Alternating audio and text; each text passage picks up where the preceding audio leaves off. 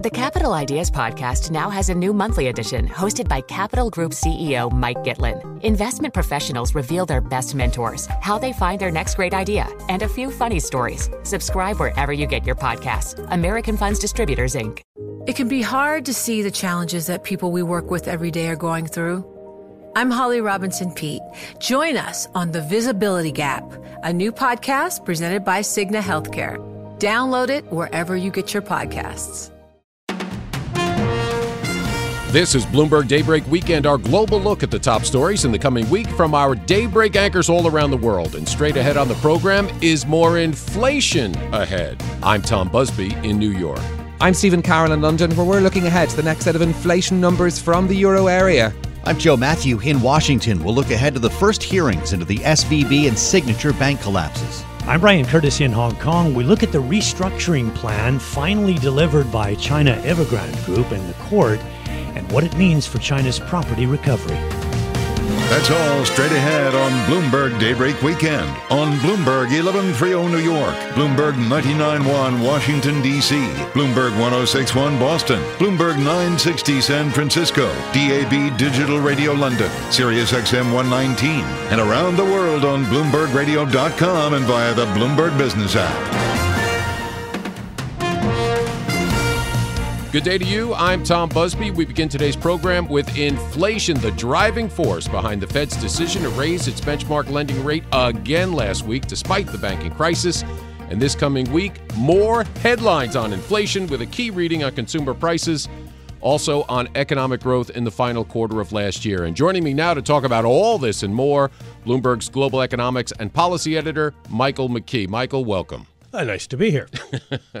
well, Michael, we'll be getting, and this is a mouthful, the U.S. Personal Consumption Expenditures Price Index from February this week. What is it? What does it measure? It is the Fed's favorite measure of inflation. It's constructed a little bit differently from the Consumer Price Index. It uh, has different weights on the kinds of things that people buy. But the Fed looks at it as um, a much better indicator of where underlying inflation actually is. So they're expecting a three tenths increase uh, for the uh, month over month index, which would be down from six tenths, and that would be, in theory, good news. It would take the year over year level down to 5.1 from 5.4. They're really watching core which uh, came in at six tenths in January. They think it'll, uh, economists surveyed by Bloomberg think it'll go down to four tenths. And uh, so that would show progress against inflation. The Fed is also looking at these PCE numbers to see what's happening with the services side, but that part is not uh, forecast. Now we got a, a, surprise increase in January. Uh, you know, also along with consumer spending. Was that they think just an anomaly in January? Uh, not an anomaly. Uh, what basically they think is happening is the low hanging fruit for inflation has been picked and now it gets harder to root out the inflation in various categories. And so we're going to see some lumpy inflation reports. Some months it'll go up a little bit and surprise people, and some months it may fall faster than anticipated. But we had their um, annual, uh, not annual, but quarterly new uh, economic projections out this week. And they think that uh, inflation is going to fall, the PCE inflation is going to fall to about 3.4% by the end of the year. So at 5.1, if that's what it comes in at in February, that would still be a significant decline by the end of the year. And is that why this is often called the PCE price deflator? Well, it's called the deflator because here's what they do. It, it's part of the collection of data for the GDP report, which we also get uh, coming out for the fourth quarter. Although they do the uh, PCE price collection monthly, but they uh, take the uh, GDP numbers and they subtract inflation. They deflate inflation, and so the the uh, data that they use is called the deflator. Ah, okay. Now, uh, more on inflation. Uh, stubbornly high, even after nine straight increases in the federal funds rate. So, what are some of the main drivers of inflation that the Fed is still concerned about right now? Well, we're still concerned mostly about housing. That's been the biggest problem for the Fed all along. Uh, it has a smaller weight in the PCE, which may be one reason they think it's going to come down some. Uh, it is uh, uh only about uh, maybe 25% or so of the PCE, where it's about 40% in the CPI. So that's an issue. Um, they're also looking at some unusual things like used cars. Uh, people went out and bought a lot of used cars when they came back on the market, and now there's a bit of a shortage again. So on the wholesale level, we've seen used car prices going up. Uh, the question is, does that translate over? Uh, and then people keep an eye on things like medical care, uh, the areas where we have seen inflation, and uh, they're trying to see if it if it continues. Now let's dive a, a, little more into housing. In February, we did see the first year-over-year price decline in median prices in over a decade. So prices are starting to soften. Bidding wars pretty much evaporated. Mortgage rates fluctuated. Right now, they've been down two weeks in a row. So, is is all this looking good for for the PCE? Yes and no. Good, but not for this PCE. Uh, the problem is it takes a long time for the housing uh, costs uh, numbers to get into the indicators. Uh, they don't uh, look at the actual cost of housing, they look essentially at what it would cost you to rent your house today. And uh, what they find is it takes a while because you don't sign a lease every day, you don't buy a house every day either. So even if prices were falling and even if they were doing direct house prices into the index. This is something that went down this month uh, wouldn't make it into the data for six or eight months uh, in general because it takes that long to get enough uh, housing activity to uh, make a change visible to uh, the Fed. They've been expecting, because rents have been going down for about a year, they've been expecting it to start to show up anytime. And a lot of analysts think that uh, maybe by April, May, we'll start to see housing decline. And that will be one of the factors that would bring down the overall inflation rate uh, as the Fed anticipates towards the end of the year.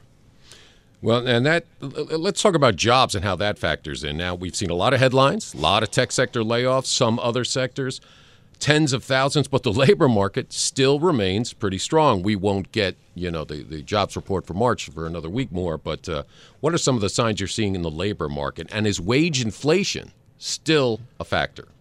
Wage inflation is a factor in certain categories. One of the things that happened was we did not re uh, refill all the jobs in a lot of service industries that uh, went away during the pandemic, and so companies, restaurants, uh, bars, people like that. Are struggling to find workers to fill the jobs. And so they have had to raise wages. And we've seen those categories of wages continue to rise. The question is uh, do they start to flatten out? There are some tentative signs that's the case, even though hiring has been fairly strong. So uh, we're really watching wages in the service sector. And as far as prices, the Fed has been watching the service sector because of those wages, since in services, mu- much of your cost is labor. The when they have to raise uh, wages for to attract employees, then that's going to have an impact on what they charge you um, for the service that you get. Gotcha. Okay. Now, also this week, we talked about it just for a moment. The latest read economic growth for the end of last year, fourth quarter GDP. This one looking backward a bit, but for all the hemming and hawing about economic weakness, it looks like it's going to be pretty good. Well, this is the uh, second revision to the number, and so it doesn't carry as much weight. Uh, the Commerce Department looks at, a Census Bureau looks at uh, all the sales of uh, products in the United States, but uh, it takes a while to get all the data in. So they uh, will put out a first uh, first indication, and then they start putting out uh, revisions to it. And this is the the, t- the sort of the final revision of this series. It'll be revised again next year when they get benchmark numbers. But for right now, they're looking at uh, 2.7 percent, which would be unchanged from the first revision and would be still much faster than the sustainable rate without inflation that the Fed uh, needs to see. And the Atlanta Fed GDP now number, which is uh, sort of a nowcast of what they think the data are telling us about the current quarter, uh, is showing 3.2% growth. So that really uh, suggests that the economy has not slowed down. Now, we're only going to just start getting uh, March data in the next few weeks, so that could change things. But right now, between the fourth quarter and the first quarter, still looks pretty strong. Uh, but that March data is certainly going to reflect the crisis in banking and, and what it means to lending and on economic growth. And, and you know, we don't know when this is going to end, if it's going to end, how bad it's going to get, but it, it's certainly going to weigh on things. Well, uh, there's an old uh, law in economics uh, if something can't continue, it will stop. And so at some point, this will stop. We just don't know when. Uh, the the data for March may not reflect a lot of this because the way the crisis would hit the economy is if banks stop lending. Uh, if they raise their lending standards so high to uh, keep from having uh, problems, then uh, we would see a restriction of the flow of credit into the economy. And that'll take a while to show up because, in the same sort of manner, you don't buy a house every day, you don't go to the bank for a loan every day. And businesses have to make decisions about whether they're going to still want to get loans. The Fed does a couple surveys one, the Senior Loan Officer Survey, which will be out in April, and it will tell us whether banks have tightened credit standards. But they also have a survey of credit officers that uh, the most recent one out a couple weeks ago showed that demand for loans was off significantly, and that was before the banking crisis. That was just saying that you know, loans have gotten expensive, and uh, companies are, at this point are saying maybe we don't want to pay that. Oh boy. Well, we live in interesting times. Michael, thank you so much. Always a pleasure. That was our global economics and policy editor, Michael McKee. And coming up on Bloomberg Daybreak Weekend, inflation back in focus in Europe this week. I'm Tom Busby. This is Bloomberg.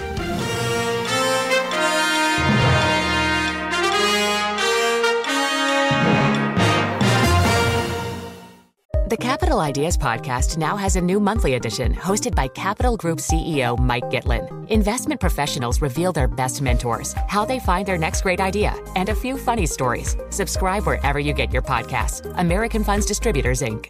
You know success when you see it or you think you do. The people in the spotlight athletes, actors, artists. But what about the people behind the scenes? You know, the ones who make it all happen the lighting engineers, the sideline photographers, the caterers. They're small business masterminds. And if there's one thing they have in common, it's making their money work harder. That's why they have a business bank account with QuickBooks Money, where they are now earning a generous 5% annual percentage yield. Yes, 5% APY. Making your money work as hard as you do? That's how you business differently. Learn more about QuickBooks Money at quickbooks.com slash 5APY. Banking services provided by Green Dot Bank, member FDIC. Only funds and envelopes earn APY. APY can change at any time. This is Bloomberg Daybreak Weekend, our global look ahead at the top stories for investors in the coming week. I'm Tom Busby in New York. And up later in our program, what's ahead in our nation's capital? But first, after last week's central bank meetings, inflation will be back in focus in Europe this week, with the first March readings for the euro area and some of its major economies. This after European Central Bank President Christine Lagarde said that underlying inflation wasn't trending down.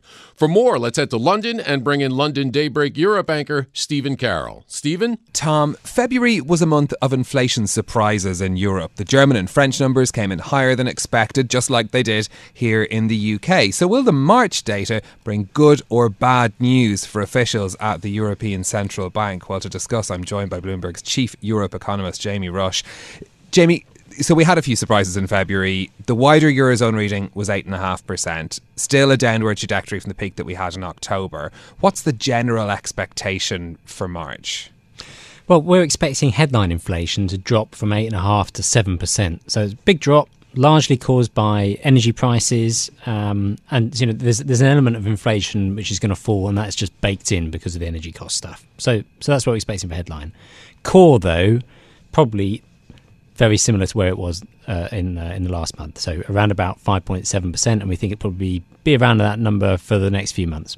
And that's something that's very important for the ECB. We'll get to that in a moment. But I want to reflect a little bit on what happened in February because, first of all, we had the the Spanish reading coming in, then France and Germany came in hotter. You know, where did those surprises come from the last time around? And does it give us any clues as to where we could be looking for surprises this time? Well, I, I think like the, the, troubling thing when you looked at all the numbers from the eurozone was that services price inflation picked up. and so this is the thing that we need to probably pay most attention to.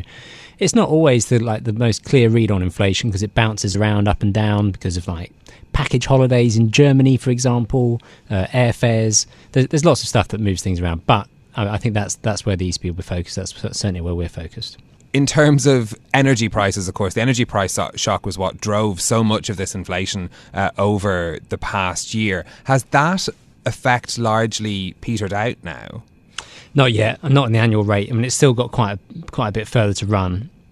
Um, but by the end of the year, we should be heading back towards sort of like three percent headline inflation rates, um, and energy costs could even start to push down on the uh, on the headline rate a bit further out how much of the differential in rates that we see across the euro area? Because I mean, look, if you look at the numbers across the twenty countries, Hungary's CPI was nearly twenty six percent in February. The lowest reading was in Luxembourg at four point eight percent. How much of this is down to national factors and national responses uh, to inflation? I'm thinking about things like the energy price cap in France. Does that does those sort of differentials still hold when we think about the numbers to come? Yeah, it's made a massive difference. Um, I mean, Europe, broadly speaking, has faced the same sort of shock. There's a bit of a difference in the mix and like how which uh, countries consume what proportion of gas, electricity, this sort of thing. Um, but generally speaking, it comes down to how governments have responded and how it's been priced and, and hedging against uh, against changing energy prices. So there's a massive difference on the way up. There's going to be a big difference on the way down. Now, obviously, this is going to be very important to what the European Central Bank does in its next rate decision, although that's not until early May. Now, Christine Lagarde has been speaking about the inflation picture in recent days. Let's listen to some of her speech at the ECB and its Watchers conference, which we brought to you live on Bloomberg Radio. The euro area has been hit by an inflation shock, which is now working its way through the economy. While headline inflation is likely to decline steeply this year, driven by falling energy prices and easing supply bottlenecks, underlying inflation dynamics remain strong. And in such an environment, our ultimate goal is clear. We must and we will bring down inflation to our medium term target in a timely manner. So that was Christine Lagarde speaking at the ECB and its Watchers conference in Frankfurt. Jamie, the last ECB decision, which is really isn't very long ago in, in the grand scheme of things, they got in a 50 basis point hike. There had been lots of speculation in the run up to it that perhaps the, the instability in the banking sector might affect that. Um, how should we be thinking about the ECB's trajectory from here, given that they did manage to get through a 50 basis point hike last time around? So I think on, on the last meeting, there's there's an important thing to understand, which is that you can be hawkish in two ways now. You can be hawkish because you're worried about underlying inflation being too high, but you can also be hawkish about the division of monetary policy and financial uh, policy. Um, and that's what we saw. You can be a dove about inflation, but not want to muddy the water between monetary policy and financial stability. And so I think that's probably why they have much more support for the, the big 50 basis point hike uh, than, than markets were expecting even up to the day. Um, and that carries forward to the subsequent meetings. They're still going to be focusing on this division between monetary and financial stability. And we've heard from Lagarde, they're going to be thinking about three things as they set policy. They're going to be thinking about inflation forecasts, uh, they're going to be thinking about underlying inflation as measured now, and they're going to be thinking about how much policy is transmitting to the economy. So they're monitoring those three things. Uh, our view is that the banking crisis isn't yet severe enough to take rate hikes off the table and we think they're going to keep hiking 25 basis points a meeting through the summer. What does that mean then in terms of the the sort of terminal rate? Where do you see that now? I think we're probably getting somewhere between three and a half and three point seven five. Um, there, there has been a, a, a tightening of financial conditions uh, in terms of the cost of credit for for banks relative to risk-free rates. That is going to be that is going to weigh on the economy a bit in future years. But it takes like it takes one hike out of the cycle. It doesn't take it doesn't take three out. So I think whereas markets were previously high, expecting a terminal rate of four percent, uh, somewhere three and a half, three point seven five. Now now that's reasonable to us. Christine Lagarde did mention wage pressures uh, in that speech in Frankfurt. What is the situation as regards wage inflation in Europe, and, and how does that feed into the broader inflationary picture? Well, so so we we've had this energy shock, and we've got to decide who's going to pay for it. Um, and it's a negotiation between employees and between businesses. And so far, uh, businesses have basically won. Like they've expanded their profit margins quite a lot, and they haven't made made good on on wage gains all that much. So uh, the question is, are household are employees gonna achieve these uh, some compensation over the coming year? And the more they push for it, and the higher their wage costs go up, uh, the the longer inflation is going to be is going to stay high. So I think that's that the, it's a negotiation. Um, at the moment, the balance is probably already swung too far in favour of businesses, uh, but the, the, there are upside risks to the inflation outlook from that from that uh, that negotiation. We, of course, are sitting here in London looking at the picture as well. How different is the picture for Eurozone inflation versus inflation in the UK? Well, here in the UK uh, and in the US, we, we do have really strong wage growth, which is pushing up costs for businesses and extending the overshoot of inflation relative to target. In the Eurozone, it's not quite there yet. Um, so I think that's the main difference. We have a, a, difference in the amount of underlying pressure in the economy, and you could definitely say I think that the UK and the US are overheating by more. We have a couple more data points to come before the next ECB meeting, um, but I am conscious that we're we're looking ahead to to the March figures. I suppose how important will it be in that scheme of policy making uh, when you come towards the next decision? Well, I think they're going to want to see under, underlying inflation come down. I mean, they've said as much and they're not going to see that probably until maybe even as late as September. So I think there's there's nothing there's not going to be a major change in, in core inflation or the underlying cost pressure until you get to the end of the summer. So that, that keeps them hiking. I mean the main risk to that is just that something else blows up in the in the banking sector or that the tensions we've seen so far turn out to be more painful than people envisage. In which case you know, the, all bets are off. Okay, Bloomberg's chief Europe economist Jamie Rush, thank you very much for joining us with those insights. I'm Stephen Carroll in London. You can catch us every weekday morning here for Bloomberg Daybreak Europe, beginning at 6 a.m. in London and 1 a.m. on Wall Street. Tom? Thank you, Stephen. And coming up on Bloomberg Daybreak Weekend, the latest out of our nation's capital. I'm Tom Busby. This is Bloomberg.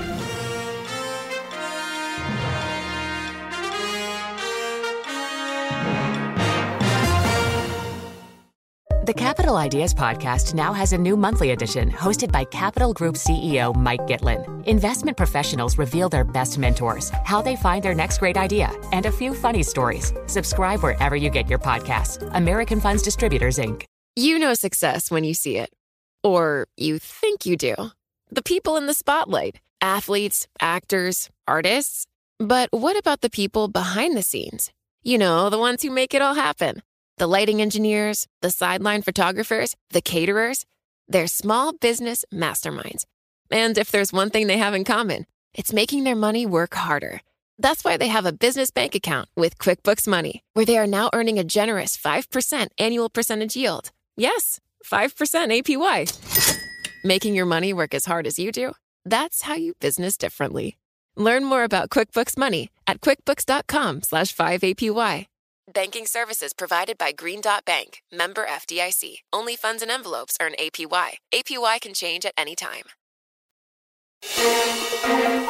Broadcasting live from the Bloomberg Interactive Broker Studio in New York. Bloomberg 1130 to Washington, D.C. Bloomberg 991 to Boston. Bloomberg 1061 to San Francisco. Bloomberg 960 to the country. Sirius XM Channel 119 to London. DAB Digital Radio and around the globe. The Bloomberg Business app and BloombergRadio.com. This is Bloomberg Daybreak Weekend.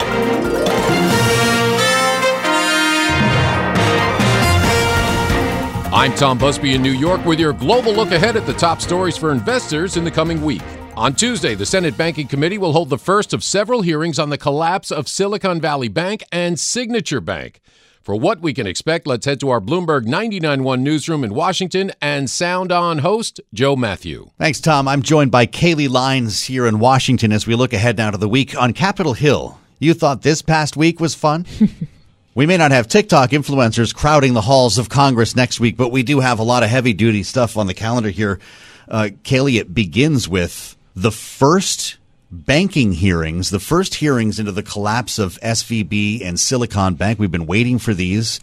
And as Emily Wilkins at Bloomberg Government will help us uh, look ahead to as well, some important energy legislation uh, will dominate the House next week. So, you know, rest up this weekend, right? yeah, uh, definitely. Because it's going to be two days of probably what is going to be pretty intense questioning of regulators on yeah. Capitol Hill. We thought the first hearing in inquiring as to what happened at Silicon Valley Bank and Signature Bank was going to be in the House. They announced it first. Chairman Patrick McHenry and Ranking Member Maxine Waters that they're going to have the hearing on Wednesday. Then the Senate Banking Committee came out and said they are actually going to have their hearing Tuesday. So that will be the one that yeah. we get first. But same yep. witnesses we'll have Marty Gruenberg from the FDIC, Michael Barr, the Vice Chair of Supervision at the Fed, Nellie Liang, the Undersecretary for Domestic Finance at the Treasury Department. So they will all three be testifying right. both days. And in the statements that the committees put out, the language is the same. We want to get to the bottom of how Silicon Valley Bank and Signature Bank collapsed. And they say that's to maintain a st- strong banking system going forward. My question, Joe, is how much of it is going to be backward looking at what happened right, right. versus forward looking, what should we do now so it doesn't happen again? Well, that's what we've heard. And let's add uh, Emily Wilkins' voice to this. Uh, Emily, there's been a lot of talk about an autopsy, right? A post mortem. And lawmakers don't want to suggest a solution in many cases until they figure out what happened uh, to, to bring us to this point. But are we ever going to do anything beyond hearings? That is a really good question because I think the question is what could actually be done. Uh, Republicans in the House have been pretty firm that they do not want more regulation, uh, that they are not very interested in a long term increase of uh, these FDIC uh, deposit insurance caps. Yeah. Um, and you do see, you know, some Democrats who are interested in it, but it, we have split government and you really need that bipartisan support. And what you've seen from Patrick McHenry is a lot of that level headed cautiousness that let's look into this, let's actually find the causes you know, some of his colleagues have, have veered into uh, some more partisan talking points when it comes to the banking crisis. He has not. He has kind of kept things very, very level at the same point though for a lot of these lawmakers you know at this point we we haven't heard of any more banks closing. Uh, it seems like for now the bleeding has been stopped. Uh, at least that is the sense on capitol hill.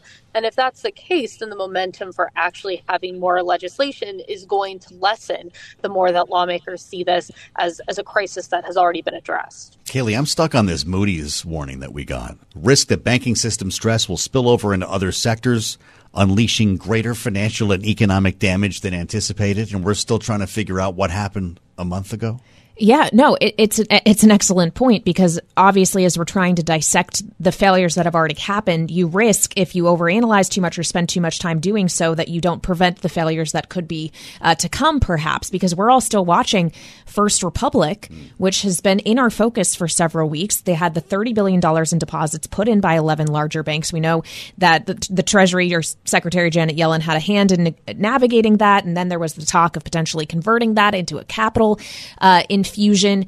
That doesn't really seem to be going anywhere. We really haven't gotten any real news. And I keep asking people, is no news good news or is no news bad news in this right. case? And we really, we really don't know. So I think there are still things we're on high alert for. And it raises the question, Emily, especially when we have had a week in which Janet Yellen has had to, you know, clarify some of her remarks, try to make tweaks to her language to, to convey to the markets perhaps what she really is trying to say about uh, ensuring uh, deposits if there is some kind of systemic risk. Just kind of if that is like the markets seem to be latching onto each and every word and yet it's not really anything that the treasury can do except for in emergencies right and congress isn't likely to give her much room otherwise yeah i mean congress congress tends to act two different times a, if there is a giant emergency and Congress is the only one who can do anything to fix it, or B, if there is some absolute hard deadline coming up that you can't pass, uh, see the debt limit uh, later this summer into this fall. Um, and at this point, I mean, there is that sense that, that look, I don't think lawmakers are thinking that they're out of the woods. When I say that the bleeding is stemmed, I'm not suggesting that Capitol Hill is now ignoring banks or no longer paying attention to this issue or no longer feels that this issue is important. But I do feel like there is a lack of, of a crisis mode and just a, a cooling of some of the urgency than that you saw previously. Now, certainly, if that reverses, if we do see more banks get in danger, if we do see, uh, you know, the Treasury and, and the FDIC having to step in more, you might see that urgency increase on Capitol Hill, and you might start seeing folks talking about some sort of increase in, in caps.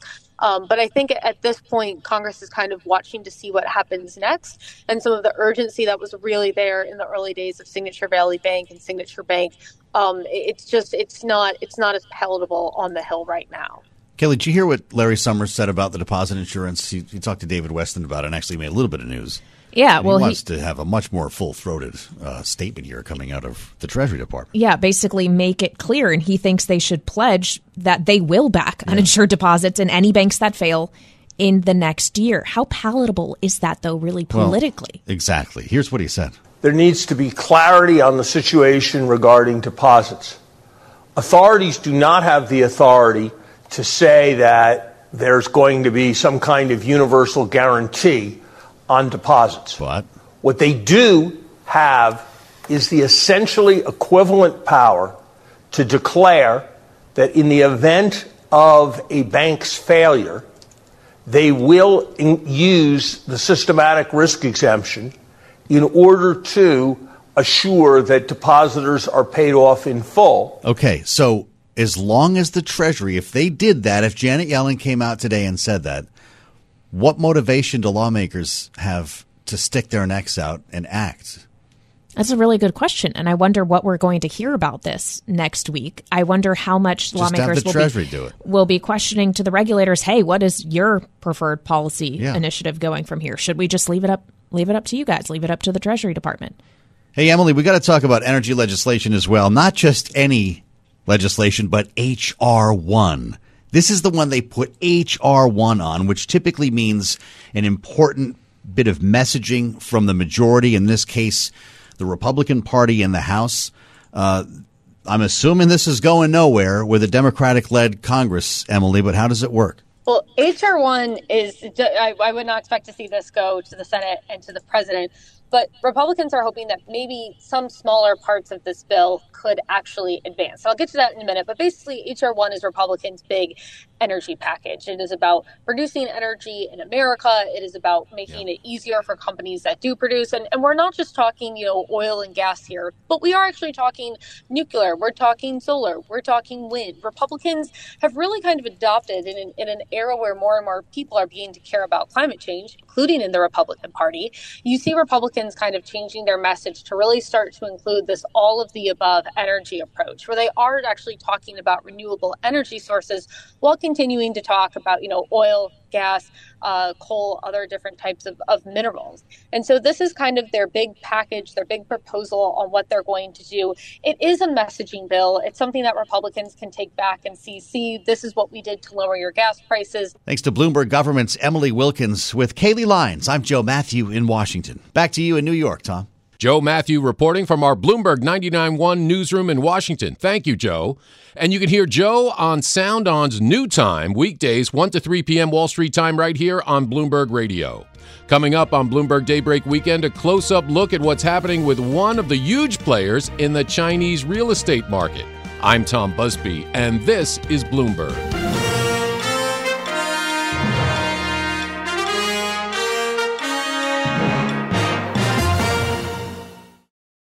The Capital Ideas Podcast now has a new monthly edition hosted by Capital Group CEO Mike Gitlin. Investment professionals reveal their best mentors, how they find their next great idea, and a few funny stories. Subscribe wherever you get your podcasts. American Funds Distributors, Inc. You know success when you see it.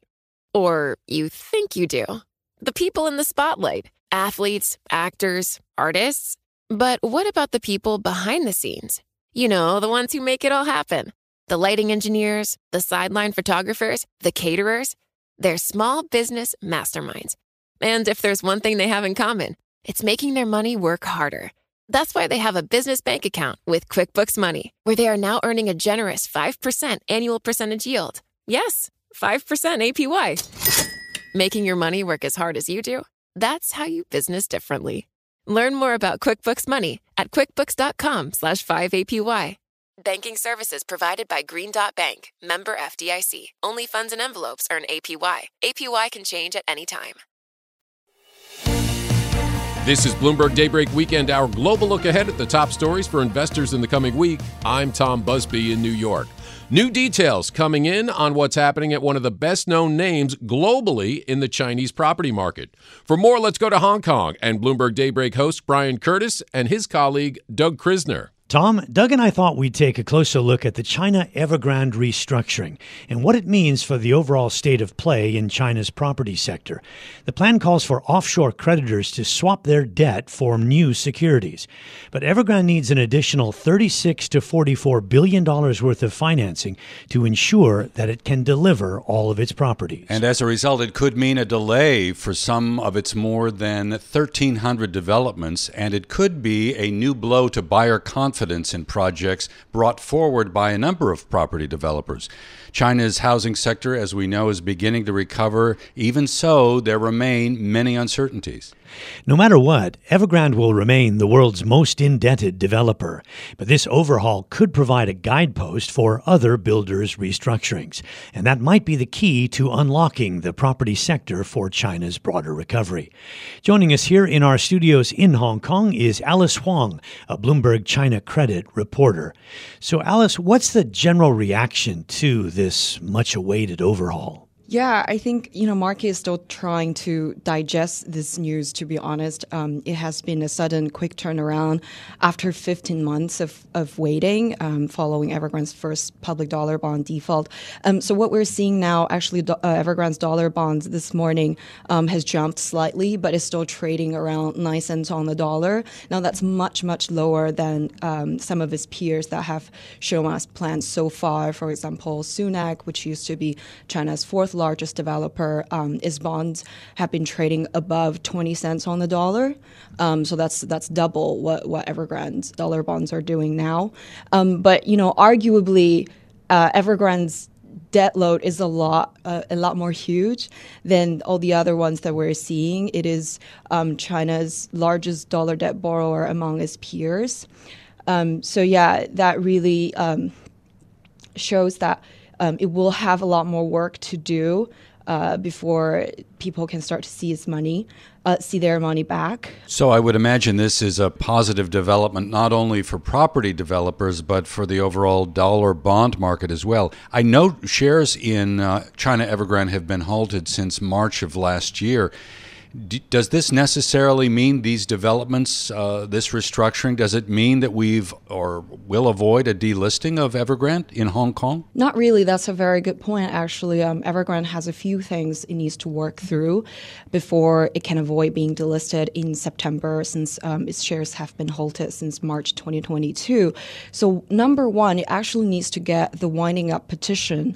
It's a hearing, a, a lawsuit that it's facing in Hong Kong to be either dismissed or withdrawn. Um, and the, the proposal that we're seeing so far is an important step because it shows the court that the company is doing something. It will convince the court um, that it's working toward a debt resolution.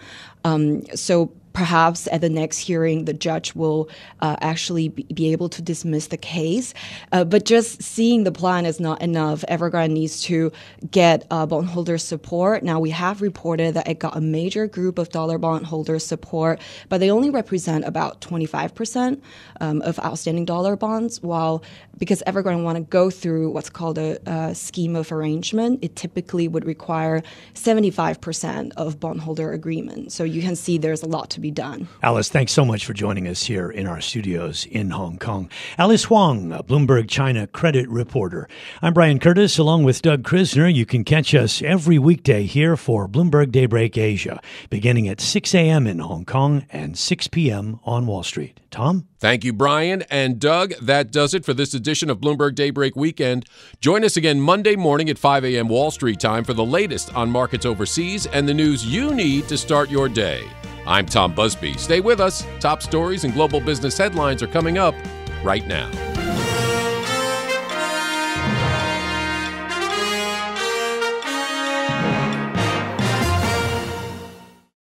Collaborate for a greener future at the Bloomberg Green Festival, a groundbreaking celebration of the thinkers, doers, and innovators leading the way. From design and culture to technology, science, and entertainment. Hear from inspirational speakers and immerse yourself in climate solutions. July 10th through 13th in Seattle. Title sponsor Amazon. Official airline Alaska Airlines. Get 20% off using promo code radio20 at bloomberglive.com slash green festival.